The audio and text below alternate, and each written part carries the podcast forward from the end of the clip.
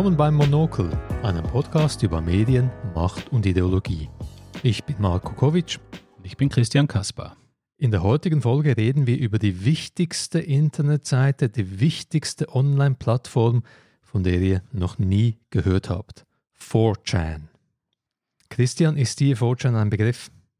Jein. Es ist so einer dieser Begriffe, den man doch ab und zu aufschnappt. Mhm. Ich habe auch irgendwas im Kopf gehabt, ja, ja, das ist so Social Media, irgendwas, mhm, Plattform. Mhm, Aber bevor ich mir das dann mal angeschaut habe, ja, hatte ich noch nicht so wirklich eine Ahnung, was das ist. Das, ich weiß, es wird im Zusammenhang erwähnt mit, mit Verschwörungsnarrativen und so weiter. Mhm, aber mhm. ja, also man muss sich das wirklich einfach mal reinziehen. Man kann sich das irgendwie nicht vorstellen. Und es ist wirklich eine Art Parallelwelt. Voll.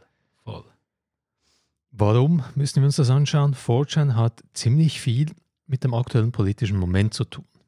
Wir reden ja oft über Demokratie und die Gefahren für Demokratie, die im Internet lauern. Auf Facebook, auf Twitter, auf anderen Social-Media-Kanälen gibt es viel Desinformation, viel Fake News, viel Verschwörungstheorien und das ist ein Problem. Allerdings kommen einige dieser Informationen, in Anführungsschlusszeichen, dieser Trends, die dann halt irgendwie explodieren auf Facebook oder Twitter, eben nicht von Facebook oder Twitter selbst, sondern mhm. die kommen von irgendwo her und eben 4chan ist eine dieser Quellen, die da ziemlich zentral zu sein scheint. Eine dunkle Ecke im Internet, die uns alle beeinflusst, ohne dass wir es wüssten. Zunächst zur Geschichte von 4chan. 4chan ist eine Art Online-Diskussionsforum, ein sogenanntes Imageboard. Wir werden noch erklären, was genau ein Imageboard ist.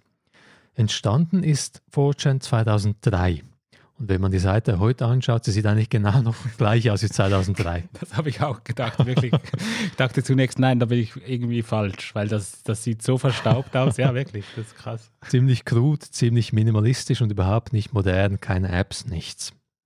Wer hat 4chan erschaffen? Der damals 15-jährige Christopher Poole.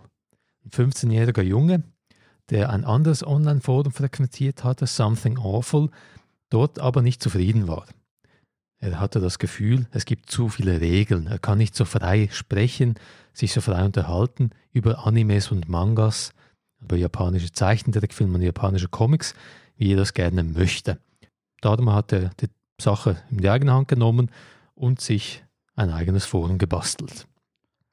Das ja jetzt mittlerweile weit über, über den ursprünglichen thematischen mhm. Rahmen ausgeht. Das ist ja nicht nur jetzt der Diskussionsforum für Manga-Comics, sondern da hat es mittlerweile ein riesiges, breites Spektrum mhm. an Themen oder eben Unterthemen, sogenannte Boards, wo man eben diskutieren, Anführungsschlusszeichen kann. Es gibt wirklich alle möglichen Themen, Fitness, Literatur, Musik, Fashion, Autos und einen ganzen Haufen Pornoboards. Genau, das ist. Für jeden Geschmack gibt es ja, das ist sehr wahrscheinlich das, was dann auch äh, ökonomisch noch äh, irgendwas reinbringt. Wie wird das eigentlich finanziert? 4chan hat Bannerwerbung. Ziemlich klassisch, ziemlich minimalistisch auch. Meistens ist es Werbung für Pornoseiten. Ich war noch nie auf 4chan ohne Porno-Bannerwerbung. Ich glaube, das ist einfach die Zielgruppe, die dort abgeholt wird. Männer, die gern Pornos schauen. Und davon gibt es doch einige. Gemäß äh, eigenen Angaben von 4chan wird das Portal von rund 20 Millionen Menschen im Monat genutzt und pro Tag würden fast eine Million Posts dort gemacht. Das ist extrem viel. Im Vergleich zu Facebook oder Twitter ist das äh, nicht so viel, aber für ein Diskussionsforum, das irgendwie Nischenqualität hat, ist es gigantisch. Wir sind nur englischsprachig, also ist auch wirklich schwergewichtig mhm. amerikanisches mhm. Publikum das, wenn man so die Statistik anschaut, dann ist es wirklich über 50 Prozent sind, sind Nutzer aus den USA. Mhm. Dann natürlich UK und so, aber es dann andere Sprachen kommt mhm. dann nicht mit Deutschland ist. Das war jetzt eine Studie 2017, dass Deutschland das ist das erste Land in der, im Ranking, das nicht englischsprachig ist. Das waren dann noch irgendwie drei Prozent. Mhm. Aber immerhin. 4chan haben wir gesagt, ist eine Art, eine Art Diskussionsforum. Das klingt ziemlich langweilig trocken. Vielleicht kennt ihr das noch so, die alten Foren, wo man auf ein Thema startet und dann gibt es sieben Leute, die sprechen miteinander und das ist das. 4chan funktioniert anders. Es gibt drei wesentliche Merkmale dieses Forums. Erstens, wie gesagt, es ist ein Imageboard. Image, Bild, es geht darum, ein Bild zu posten und dann auf dieser Grundlage eine, wieder Anführungszeichen, Diskussion zu starten. Wenn ihr auf 4chan einen Thread, also eine Diskussion starten möchtet, müsst ihr ein Bild posten. Das ist Zwang. Dann kann man antworten mit Text, aber es ist auch Usanz, mit Bildern zu antworten. Ein zweiter zentraler Aspekt ist, dass 4chan anonym funktioniert. Also wenn man auf 4chan das erste Mal auf die Seite geht, dann geht noch so ein Pop-up-Fenster auf. Da mhm. ist einfach Achtung, Achtung, es werden ein paar Sachen erwähnt, aber dann Not geht's safe los. For work. ja, genau, aber dann, dann geht's los. Also es gibt keine Registrierung. Mhm. Alle User sind mal per Default anonym mhm. und ich glaube, das sind das bleiben auch Name, Anonymous. Ja. Es gibt noch die Möglichkeit, ein Pseudonym zu erstellen, einen sogenannten Trip-Code, der dann immer wieder auftaucht, wenn man postet. Das machen aber nur die allerwenigsten, weil das ein bisschen aufwendig ist. Und das heißt auch, es, es ist schon sehr anders als jetzt klassische Social-Media-Plattformen, mhm. wo man ein Profil hat mhm. und dieses Profil auch pflegt. Man möchte ja dann Follower haben, man genau. möchte Likes einsammeln. Das fällt hier vollkommen weg. All das gibt es nicht. Es gibt nur den unmittelbaren Post. Alle sind komplett identisch, egalitär. Und das dritte zentrale Merkmal ist die brutale Aufmerksamkeitsökonomie, die auf 4chan herrscht. Wenn man ein Bild postet und eben einen Thread äh, startet, dann bleibt er im Schnitt einige wenige Sekunden. Mhm. Wenn es Reaktionen gibt, dann bleibt es etwas länger. Sobald Reaktionen ausbleiben, weg. Es wird, glaube ich, auch gar nichts archiviert. Es gibt keine Suchfunktion, nichts. 4chan hat eine limitierte, eine endliche Anzahl an Gesprächen, an Threads, die angezeigt werden, die anklickbar sind. Und weil immer so viele neue hinzukommen, wird das Bestehende weggespült. Wenn man aber länger bestehen bleiben will in einer Diskussion, dann muss man Reaktionen haben. Da müssen Leute mitdiskutieren, antworten, dann bleibt man oben hängen. In der Top-Liste sozusagen. Diese drei Faktoren. Ein Imageboard, es geht um Bilder, die Anonymität, alle sind gleich und die Aufmerksamkeitsökonomie. Wenn man will, dass die eigene Diskussion rezipiert wird, müssen viele Leute mitmachen. Das ist ein einmaliger Cocktail, den es sonst nicht gibt. Und es ist ein Cocktail, der 4chan zu einem richtig toxischen Ort macht. Das ist ja interessant. Also gerade der Aspekt der Anonymität, wenn man jetzt beispielsweise die, die Theorien der Deliberation, also des rationalen Austausches von Gründen und mhm. Argumenten anschaut, dann ist das ja dort ein wichtiger Aspekt, dass man sagt, es geht ja eben genau um, jetzt hier wären es die Kommentare, mhm. es geht um die Argumente und nicht um die Absender. Und genau das hat man ja in einem ersten Schritt, wenn man sagt, es sind alle gleich, alle haben die gleiche Möglichkeit, mhm. ein Argument oder eben hier jetzt einen Post einzubringen. Und das ist mal in einem ersten Schritt ja nichts Schlechtes. Wäre sogar ein Ideal, weil wenn jetzt du zum Beispiel ein Veteran bist, erforschen, du bist zehn Jahre am Posten, dann hättest du ja, wenn es jetzt Facebook wäre, wirklich einen Status und eine Gefolgschaft. Aber das hast du alles nicht. Du bist anonymous. Und wenn ich jetzt als Neuer hinzukomme, ich schreibe zum ersten Mal was, habe ich den genau gleichen Status wie du. Das, was darüber entscheidet, ob das, was ich schreibe, gut ankommt, ist eben das, was ich schreibe, was ich poste. Aber dann kommt eben unser als dritter Punkt erwähnte Aspekt dazu, diese knallharte Aufmerksamkeitsökonomie. Mhm es geht dann eben darum, dass man irgendwie die Leute zu Reaktionen bewegen kann. Mhm.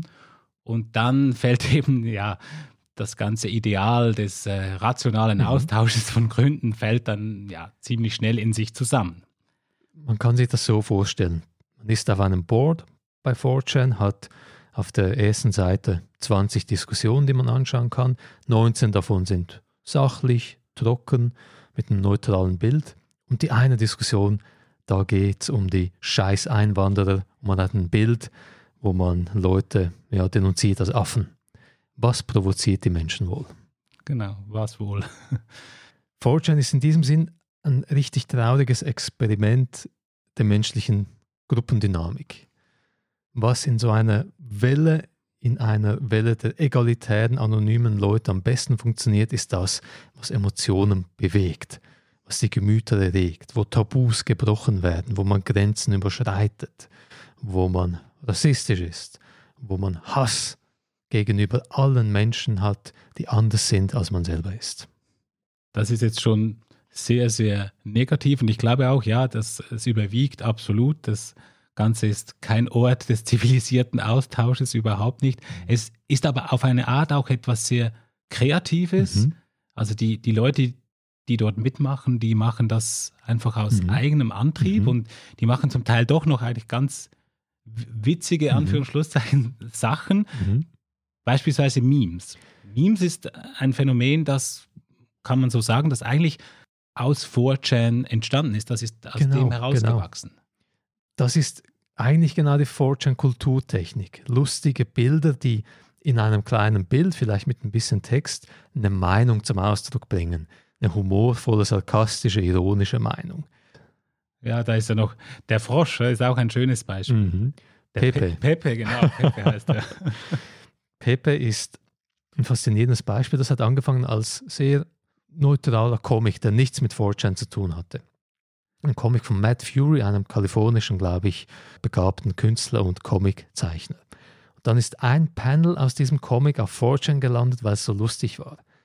Vier Freunde, Vier Tiere, die menschliche Züge haben, hängen herum, sind so Kiffer.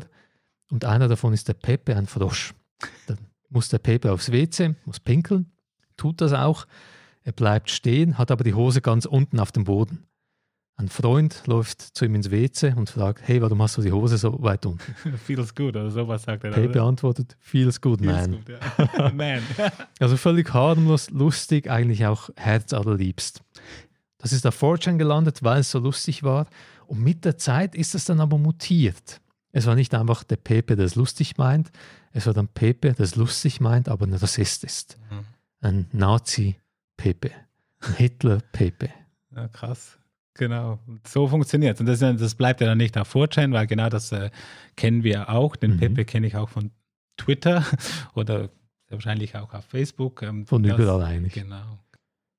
Der Gründer von Fortune, Christopher Poole, hat mit der Zeit gemerkt, dass er die Geister, die er rief, nicht mehr unter Kontrolle halten kann. 2015 hat er Fortune verkauft. Ja, er ist ein bisschen älter geworden, aber das ganze mhm. Portal ist immer noch in der pubertären Phase genau. stecken geblieben. Und du hast es erwähnt, Christian, Paper the Frog, Paper the Frosch, das Meme, das gibt es nicht nur auf 4chan, das sehen wir überall das ist das Kernproblem mit 4chan oder das Kernfaszinosum jetzt auch für uns. Die Dinge, die auf 4chan ins Leben gerufen werden, die schwappen über in den Rest der Gesellschaft. Und zwar auf zwei Arten und Weisen, also zumindest möchten wir es analytisch trennen und diese beiden Punkte jetzt diskutieren. Einerseits geht es darum, um konkrete Ereignisse oder, oder Bewegungen, die eben auf 4chan starten und dann über andere Plattformen groß werden. Mhm. Und das andere vielleicht fast wichtigere, das ist, dass hier eben ein, eine Art, sagen wir dem, Habitus entsteht, der reaktionär ist, mhm. der auch von Hass erfüllt ist und der dann eben eingeht in den breiteren politischen Diskurs. Mhm. Dieser Aspekt wollen wir dann auch noch kurz anschauen. Lass uns zunächst bei den konkreteren Ereignissen oder Skandalen bleiben. Davon gibt es auf 4 ziemlich, ziemlich viel. Viele auch jetzt nicht direkt mit politischem Bezug. 2003 zum Beispiel entstand auf 4chan die Hackgruppe Anonymous. 2008, finde ich auch eine schöne Episode, hat 4chan ein Gerücht in die Welt gesetzt, dass Steve Jobs gestorben sei. Und die Apple-Aktie ist dann eingebrochen um 10%. Also recht krass. Und einmal haben sie, das war 2014, ja, so Bilder geleakt, also mhm. Nacktbilder von vor allem Schauspielerinnen, mhm. glaube ich, mhm. Hollywood-Schauspielerinnen. The Frappening unter diesem Titel ging das dann durch. Fab to Fab, das ist Jargon für Masturbieren und Fappening ist Anspielung auf The Happening. Typisch 4chan. Ja, eben die, die Sprache, da werden wir auch noch darauf zurückkommen. Das ist auch sehr, sehr speziell. Ja. Die haben wirklich eine eigene Sprache, eigene Kreationen von Begrifflichkeiten. Genau, The Fappening. Und diese Nacktleaks, also die waren damals wirklich eine große Geschichte. Jennifer Lawrence zum Beispiel war eines der Opfer. Und da, da wurden wirklich systematisch junge Frauen in Hollywood gehackt weil es gab eine Schwäche bei iPhones und dann landete das Ganze auf 4chan. Auch hier, bei all diesen Beispielen, die 4chan-Leute hatten nichts davon, die haben kein Geld verdient oder so, die machten das aus einem inneren Antrieb. Die, die Triebfeder war, wir wollen, Wir wollen zerstören, vernichten, Schaden anrichten, Menschen leiden lassen. Ja, oder einfach, ja, ja, das, das ist dann das, was auch passiert. Vielleicht auch eben das Pubertäre, mhm. einfach, wie wir sagen, bisschen seich machen. Mhm, mhm. So völlig ohne sich irgendwie über die Folgen groß Gedanken zu machen. Also wirklich sehr, ja, pubertär, man kann es nicht anders sagen. Ab den 2010er Jahren nahmen dann die Aktionen zu, wo es viel stärker um politische Inhalte ging. Eine solche Episode war Gamergate. Kennst du Gamergate, Christian? Ist auch so einer der Begriffe, der einem irgendwie schon mal begegnet ist, aber ich wusste nicht en Detail, ähm, um was es da genau gegangen ist. Jetzt weiß ich es. ich ein bisschen schlau gemacht. Also es ging da um eine, ja, man kann dem sagen, eine Hasskampagne mhm. gegen Frauen. Und es ging aus, ähm, aus der Videospielindustrie, darum mhm. auch äh, Gamergate. Also es waren Frauen, die programmieren und, und Journalistinnen im Videospielbereich, mhm, mhm, die da angegriffen wurden, weil sie zu feministisch seien. Zu progressiv, zu genau, links. Genau. Und sie würden versuchen, halt, äh, ja, die Gamer mit ihren Ideen zu beeinflussen und über das auch letztlich mhm. die breitere Gesellschaft äh, zu manipulieren. Halt eben die linken Ideen, die würden dadurch immer stärker gestreut und das, da muss man sich auflehnen dagegen. Eine ziemlich wilde Geschichte und wenn wir das jetzt so erzählen, klingt es fast wie ein Witz, also wir jetzt da, uns da was ausdenken. Aber das hat tatsächlich stattgefunden und das war eine wüste Episode. Tausende von anonymen Online hasserfüllten Männern haben Frauen angegriffen, sie gedoxt, also ihre persönlichen Informationen preisgegeben, wo sie wohnen, ihre, ihre Telefonnummern und so weiter und so fort. Es gab Hunderte, Tausende von Todesdrohungen gegen exponierte Frauen. Sie brachten den Polizeischutz. Also eine ziemlich verrückte, skurrile Hasskampagne. Ja, der Begriff äh, Social Justice Warriors, mhm. den man ja auch jetzt, jetzt gestern gerade wieder mal reingeschaut vor Jen, dem begegnet man ja immer noch. Mhm. Also der ist, glaube ich, da mhm. entstanden, dieser Begriff. Und auch, ich weiß nicht, dass die ganze Insel-Bewegung, die hängt ja auch mhm. stark mit mhm. 4chan zusammen. Das geht hier auch Hand in Hand. Also mhm. es waren sehr wahrscheinlich genau diese Männer, diese sich vernachlässigt fühlenden mhm. Männer, die halt ihren Hass auf die Frauen mhm. da ausleben konnten, das auch ja, gemacht haben. Gamergate war gewissermaßen auch die Geburtsstunde der ganzen Alt-Right-Bewegung, dass sich dort dieser Hass kondensiert hat in ein reaktionäres Weltbild gegen alles, was progressiv ist im weitesten Sinn. Und es ging dann eben, äh, auch ein schönes Beispiel dafür, dass es das eben weit über dieses mhm. Imageboard hinausging. Mhm. Das, das hat weite Kreise mhm. gezogen und ja, ja, eine, wie eine Bewegung mhm. gebildet von frustrierten, vor allem jungen Männern, die sich gegen den in ihren Augen linken Mainstream, gegen die Manipulation durch den linken mhm. Mainstream auflehnen. Ein zweites Beispiel, das in eine ganz ähnliche Kerbe schlägt, ist QAnon. Ein ganz aktuelles Beispiel. 2017 gab sich ein 4chan-Nutzer als Insider der Trump-Regierung zu verstehen. Codename Q. Der Q hat erklärt, dass Trump ein politisches Genie sei, der eine große Säuberungsaktion plane gegen die pädophilen Demokraten, den pädophilen Deep State, die pädophile Hollywood-Elite und so weiter und so fort. Die Elite, genau, das ist die, die pädophile Elite, die äh, Kinderblut trinkt mhm. in, in den Tiefen sehr wahrscheinlich noch unter, unter dem Capital in verschlungenen Gängen. Genau, um aus dem, was wollen Sie herstellen? Ein, Art Adreno, Serum? Ja, genau. Adrenochrom heißt das. Das ist eine super potente Droge, dass man Droge. nur aus Kinderblut gewinnen kann. Genau. Das ist natürlich Quatsch. Adrenochrom ist ein Nebenprodukt von Adrenalin, kann man chemisch im Labor herstellen und es ist keine Droge. Die macht nicht high. Schade. Die Gelüste und Sehnsüchte von QAnon wurden nicht erfüllt und QAnon-Follower beschlossen dann, Trump unter die Arme zu greifen. Am 6. Januar, darüber haben wir auch gesprochen, fand ein Sturm auf das US-Kapitol statt. Ein großer Teil der Leute, die dort teilgenommen hatten, waren QAnon-Jüngerinnen und Jünger. Ja, es sieht so aus, als wurde da mobilisiert und mhm. organisiert äh, ja, auf, auf, auf 4chan. Genau. Und ganz ähnlich wie Gamergate hat QAnon auf 4chan das Licht der Welt erblickt, ist dann aber erst über Mainstream-Social-Media-Plattformen richtig explodiert. Facebook, Twitter, Reddit, YouTube, dort ist es groß geworden. Und jetzt ist es äh, ja ein Kulturphänomen, mhm. das auch in den klassischen äh, Massenmedien Platz gefunden hat. Es ist ein Verschwörungswahn, der auch ohne Trump nach der Trump-Zeit weiter metastasiert. Der zweite Aspekt, der uns wichtig erscheint, ist, dass sich auf 4chan, wir haben es angesprochen, auch schon im Zusammenhang mit der Sprache, die dort gesprochen wird, so ein eigener Habitus mhm. mhm. entwickelt. Und das ist vermutlich, es ist zwar subtiler, aber vermutlich noch problematischer als die Bewegungen und Ereignisse, die wir jetzt gerade zuvor besprochen haben. Auf 4chan wird Hass, reaktionärer Hass, faschistoider Hass normalisiert und für ein breites Publikum aufbereitet, das sonst nie empfänglich wäre für diese hässlichen Ideen. Es gibt zwei Kernelemente, zwei Kernmechanismen, wie diese Normalisierung stattfindet auf 4chan. Die erste ist, wie zum Beispiel Andrew Morans in seinem Buch Antisocial oder Dale Barron in seinem Buch It Came from Something Awful beschreiben, Humor. Genau, man, man postet dann lustige Memes und man meint dann alles nicht ganz ernst. Aber natürlich bleibt da immer etwas hängen. Also das mhm. ist natürlich schon, ja, das ist schon problematisch und man ist auch nicht überraschend, dass gerade die ganze Diskussion Cancel Culture Debatte beispielsweise, da geht es oft ja auch um Satire. Mhm. Das ist halt eine ziemlich perfide Strategie. Mhm.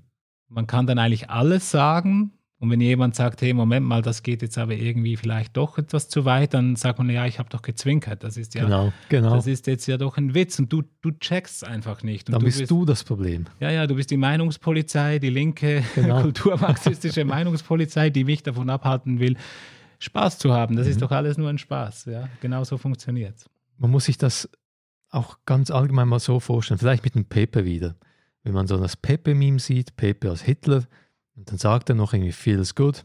Es gibt so ein Meme von Pepe in der SS-Uniform, feels good, also Nazi zu sein und Juden mhm. umzubringen, ist lustig. Und so ein Meme, da ist die Hemmschwelle ziemlich tief, um das anzuschauen und vielleicht darüber zu lachen. Es ist ja ein Witz auf eine Art die Leute, die dann in Berührung kommen mit solchen Sachen, die würden nie im Leben zum Beispiel irgendwelche Broschüren von, von Nazi-Gruppen lesen. Auf 4chan hat man nicht das Gefühl, ich bin unter Nazis und es ist nur Groll und Hass. Nein, es ist bunt und lustig und humorvoll, Sarkasmus, wie du sagst, Augenzwinkern. Da fühlt man sich irgendwie noch wohl. Man, man, man verbindet dann Symboliken wie eben ein Hakenkreuz plötzlich mit einem lustigen Haha, Gefühl. Genau, genau. Und das normalisiert, das, mhm. das, ja, das ist brandgefährlich. Der zweite Mechanismus, wie diese Normalisierung stattfindet, ist, wie Angela Nagel in ihrem Buch Kill All Normies beschreibt, eine Politik der Grenzüberschreitung. Das, ja, das ergibt sich daraus, dass eben diese, diese krasse Aufmerksamkeitsökonomie herrscht, dass man halt immer wieder einen Schritt weiter gehen muss, um die anderen bei der Stange zu halten oder eben dann, um, um, um Kommentare zu provozieren. Und irgendwann, ja, ist man dann ziemlich weit über die Grenze aus, mhm. aber man muss immer weitergehen, weil das, das, das nutzt sich halt dann ja auch irgendwie ab. Mhm. Und spannend ist dann das Selbstverständnis dieser 4chan-Leute. Sie sehen sich selber dann nicht als Leute, die hasserfüllt sind. Nein, sie sind Widerstandskämpfer gegen den sklerotischen kulturellen Status quo. Ganz ähnlich wie damals die Linken in den 60er Jahren zum Beispiel. Und das Gefährliche daran ist, dass eben dieser, sagen wir dem mal, 4chan-Habitus eben nicht auf 4chan äh, beschränkt bleibt, sondern sich eben ausbreitet über die Social-Media-Plattformen, letztlich dann vielleicht sogar über mehr oder weniger traditionelle Massenmedien in den Alltagsdiskurs, in, vor allem in den politischen mhm. Alltagsdiskurs. Und das nicht nur im, im, im englischsprachigen Raum, sondern auch bei uns beispielsweise im deutschsprachigen Raum. Auch bei uns gibt es jetzt Debatten über Gender-Wahnsinn, über die Social Justice Warrior, über, man macht sich lustig über Transgender-Menschen, äh, man hetzt gegen einen angeblichen kulturellen Marxismus, gegen einen linken Moralismus. Und all das sind Schlagworte, sind Kampfbegriffe, die auf 4chan in die Welt gekommen sind. Und das Verrückte daran ist, dass vermutlich viele, wenn nicht die meisten Leute, die eben eine solche 4chan-Brille aufhaben, die eben sich dieser Narrative bedienen, vermutlich noch gar nie vom 4chan gehört haben. Das ist ein Nischending, das kennen die wenigsten Leute. Aber extrem viele Leute sind von den Wellen, die 4chan geschlagen hat, betroffen und wissen es gar nicht. Das bedeutet, auch wenn jetzt 4chan morgen verschwinden würde, dann wäre eben übermorgen nicht einfach alles wieder weg. Im Gegenteil, das hat mittlerweile ein mhm. Eigenleben entwickelt, eine Eigendynamik angenommen. Das würde natürlich nicht einfach verschwinden. Ich sage mal, wenn man jetzt 4chan offline stellen würde, würde eine Quelle an faschistoiden Memes versiegen, aber wie zum Beispiel 8chan demonstriert, kommen neue Quellen hinzu. 8chan, darüber werden wir noch in einer zukünftigen Folge ausführlicher diskutieren, das ist der hässliche kleine Bruder von 4chan. Nochmals einen ganzen Zacken rassistischer, ungezügelter, ganz ohne Moderation. Dort gibt es auch Dinge wie Kinderpornografie, also wirklich abscheulich. Die 4chan-Meute sucht sich dann einfach neue Foren, wo sie weiter wüten kann, wenn 4chan nicht mehr online wäre. Das heißt, die, die zentralen Eigenschaften eines solchen reaktionären politischen Diskurses, der durchtränkt ist durch dieses 4chan-Gehabe, wird weiter Bestand haben. Das heißt, äh, ja, was, was, was bedeutet das? Also politische Gegner werden nach wie vor ganz pauschal mhm. abgekanzelt. Mhm. Es geht nicht darum, irgend in, in einen Diskurs zu treten, sondern es geht eigentlich darum, die anderen sind eben nicht Gegner, sondern sie sind Feinde, die es auszulöschen gibt im Extremfall. Es ist ein Diskurs, der sarkastisch ist und kein Tabubruch letztlich zu schlimm ist, weil genau, es ist alles ja, ist ja alles ein Witz. Genau. Zwinker, zwinker. Ich finde das noch äh, ein gutes Beispiel ist, ist die Sprache. Wir haben das kurz angesprochen. Fag ist so ein Begriff, der wird sehr äh, viel gebraucht, mhm. der, den hängt man dann an, an, an verschiedene andere äh, Begriffe ran. Mhm. Und, äh, beispielsweise, wenn man neu ist, ist man nicht nur ein, wie, wie hieß es, ein, ein Normie, sondern genau. ist eben auch ein, ein New Fag. Mhm. Du bist neu dabei, mal keine Ahnung. Ist lustig auf eine Art, ein genau. Witz, aber es normalisiert dann die Homophobie. Genau, Fag ist, äh, ja, ist eigentlich eine Schwuchtel, jetzt mhm. ganz, ganz derb ausgedrückt. Also ja, und das ist, ein, das ist eine Beleidigung, das mhm. ist ein, das, mhm. das würde man jetzt nicht einfach in einem einigermaßen zivilisierten Diskurs brauchen. Und da wird es dann, glaube ich, sogar auch zur, zur Selbstbezeichnung zum Teil gebraucht. Also mhm. das, das Fact, das hängt man dann überall mhm. hinten an. Das wird, genau, das wird einfach absolut normalisiert. Mhm. Und es, da kommen die beiden Aspekte zusammen. Einerseits das Hahaha, ist ja alles ein bisschen lustig, ich bin selber ein Fag, haha, aber mhm. gleichzeitig kommt eben dazu, dass es eben genau homophob ist, wie du genau gesagt hast, und dass das durch das eben auch normalisiert wird, die Homophobie. Das ist schon sehr, sehr problematisch. Und das ist nur ein Beispiel, mhm. wie durch die eigene Sprache, und die ist wirklich eigen. Also bei mhm. meinem ersten Besuch auf 4chan, da habe ich zunächst überhaupt nichts verstanden. es gibt zum Glück so Glossars, wo man dann irgendwo nachschauen kann, was damit gemeint ist. Ja, da, wie diese Sprache halt auch das Denken letztlich dann prägt und eben mhm. gewisse unseres Erachtens sehr unschöne Aspekte mhm. dann äh, normalisiert. Und das Problem ist, dass eben diese Normalisierungsmechanismen längst nicht mehr nur auf 4chan vorhanden sind, sondern alle Social-Media-Plattformen betreffen und eigentlich auch mittlerweile den politischen Diskurs jenseits des Internets. Was können wir jetzt machen? Wir sind ziemlich pessimistisch unterwegs. Christian, hast du eine Lösung? Nein. Vielleicht sollen wir auch mehr lachen. Nee, ich weiß nicht. Das, nee, es ist, ist, ist wirklich schwierig. Also, weil wie du es gesagt hast, das ist mittlerweile schon so gewachsen, dass es nicht mehr damit getan ist, einfach einzelne äh, äh Quellen abzuschalten oder zuzustopfen. Äh, das, das wabert im, im Diskurs, das mhm. ist in den Köpfen der Menschen drin und da würde sich einfach wieder eine neue Quelle dann ergeben. Mhm. Und ich glaube, man kommt eben, man kommt auch diskursiv nicht, nicht mit dem klar, weil äh, da ist keine Bereitschaft, sich auf den Diskurs einzulassen. Ich weiß nicht, was denkst du? Ich, ich glaube und ich hoffe, dass ein Teil der Lösung sein kann, dass man das Problem als solches überhaupt anerkennt. Das nächste Mal, wenn ihr ein lustiges Meme mit Pepe oder so seht, dann teilt es nicht sofort weiter, lacht nicht einfach drüber, sondern überlegt euch, was ist die Message dahinter und was wird hier vielleicht salonfähig gemacht, was eigentlich nicht nur irrational, sondern unmoralisch ist. Wenn ihr Feedback oder Fragen zur heutigen Folge habt, könnt ihr sie auf 4chan posten oder uns erreichen auf Facebook, Twitter, LinkedIn oder auch per E-Mail kontakt at dasmonokel.xyz. Eine Liste der Quellen, die wir für die heutige Folge verwendet haben, findet ihr wie immer auf unserer Homepage www.dasmonokel.xyz unter Infos. Auch in der Podcast-Welt gibt es eine Aufmerksamkeitsökonomie. Wir brauchen Bewertungen auf Apple Podcasts. Gebt uns 5 Sterne, das sieht schön aus, zieht mehr Leute an. Wir können uns dem nicht entziehen. Oder ihr könnt uns auf patreon.com-das Monokel auch direkt mit einer kleinen Spende unterstützen. Die heutige Folge erscheint in Partnerschaft mit der Medienwoche, einem digitalen Magazin für Medien und Kommunikation.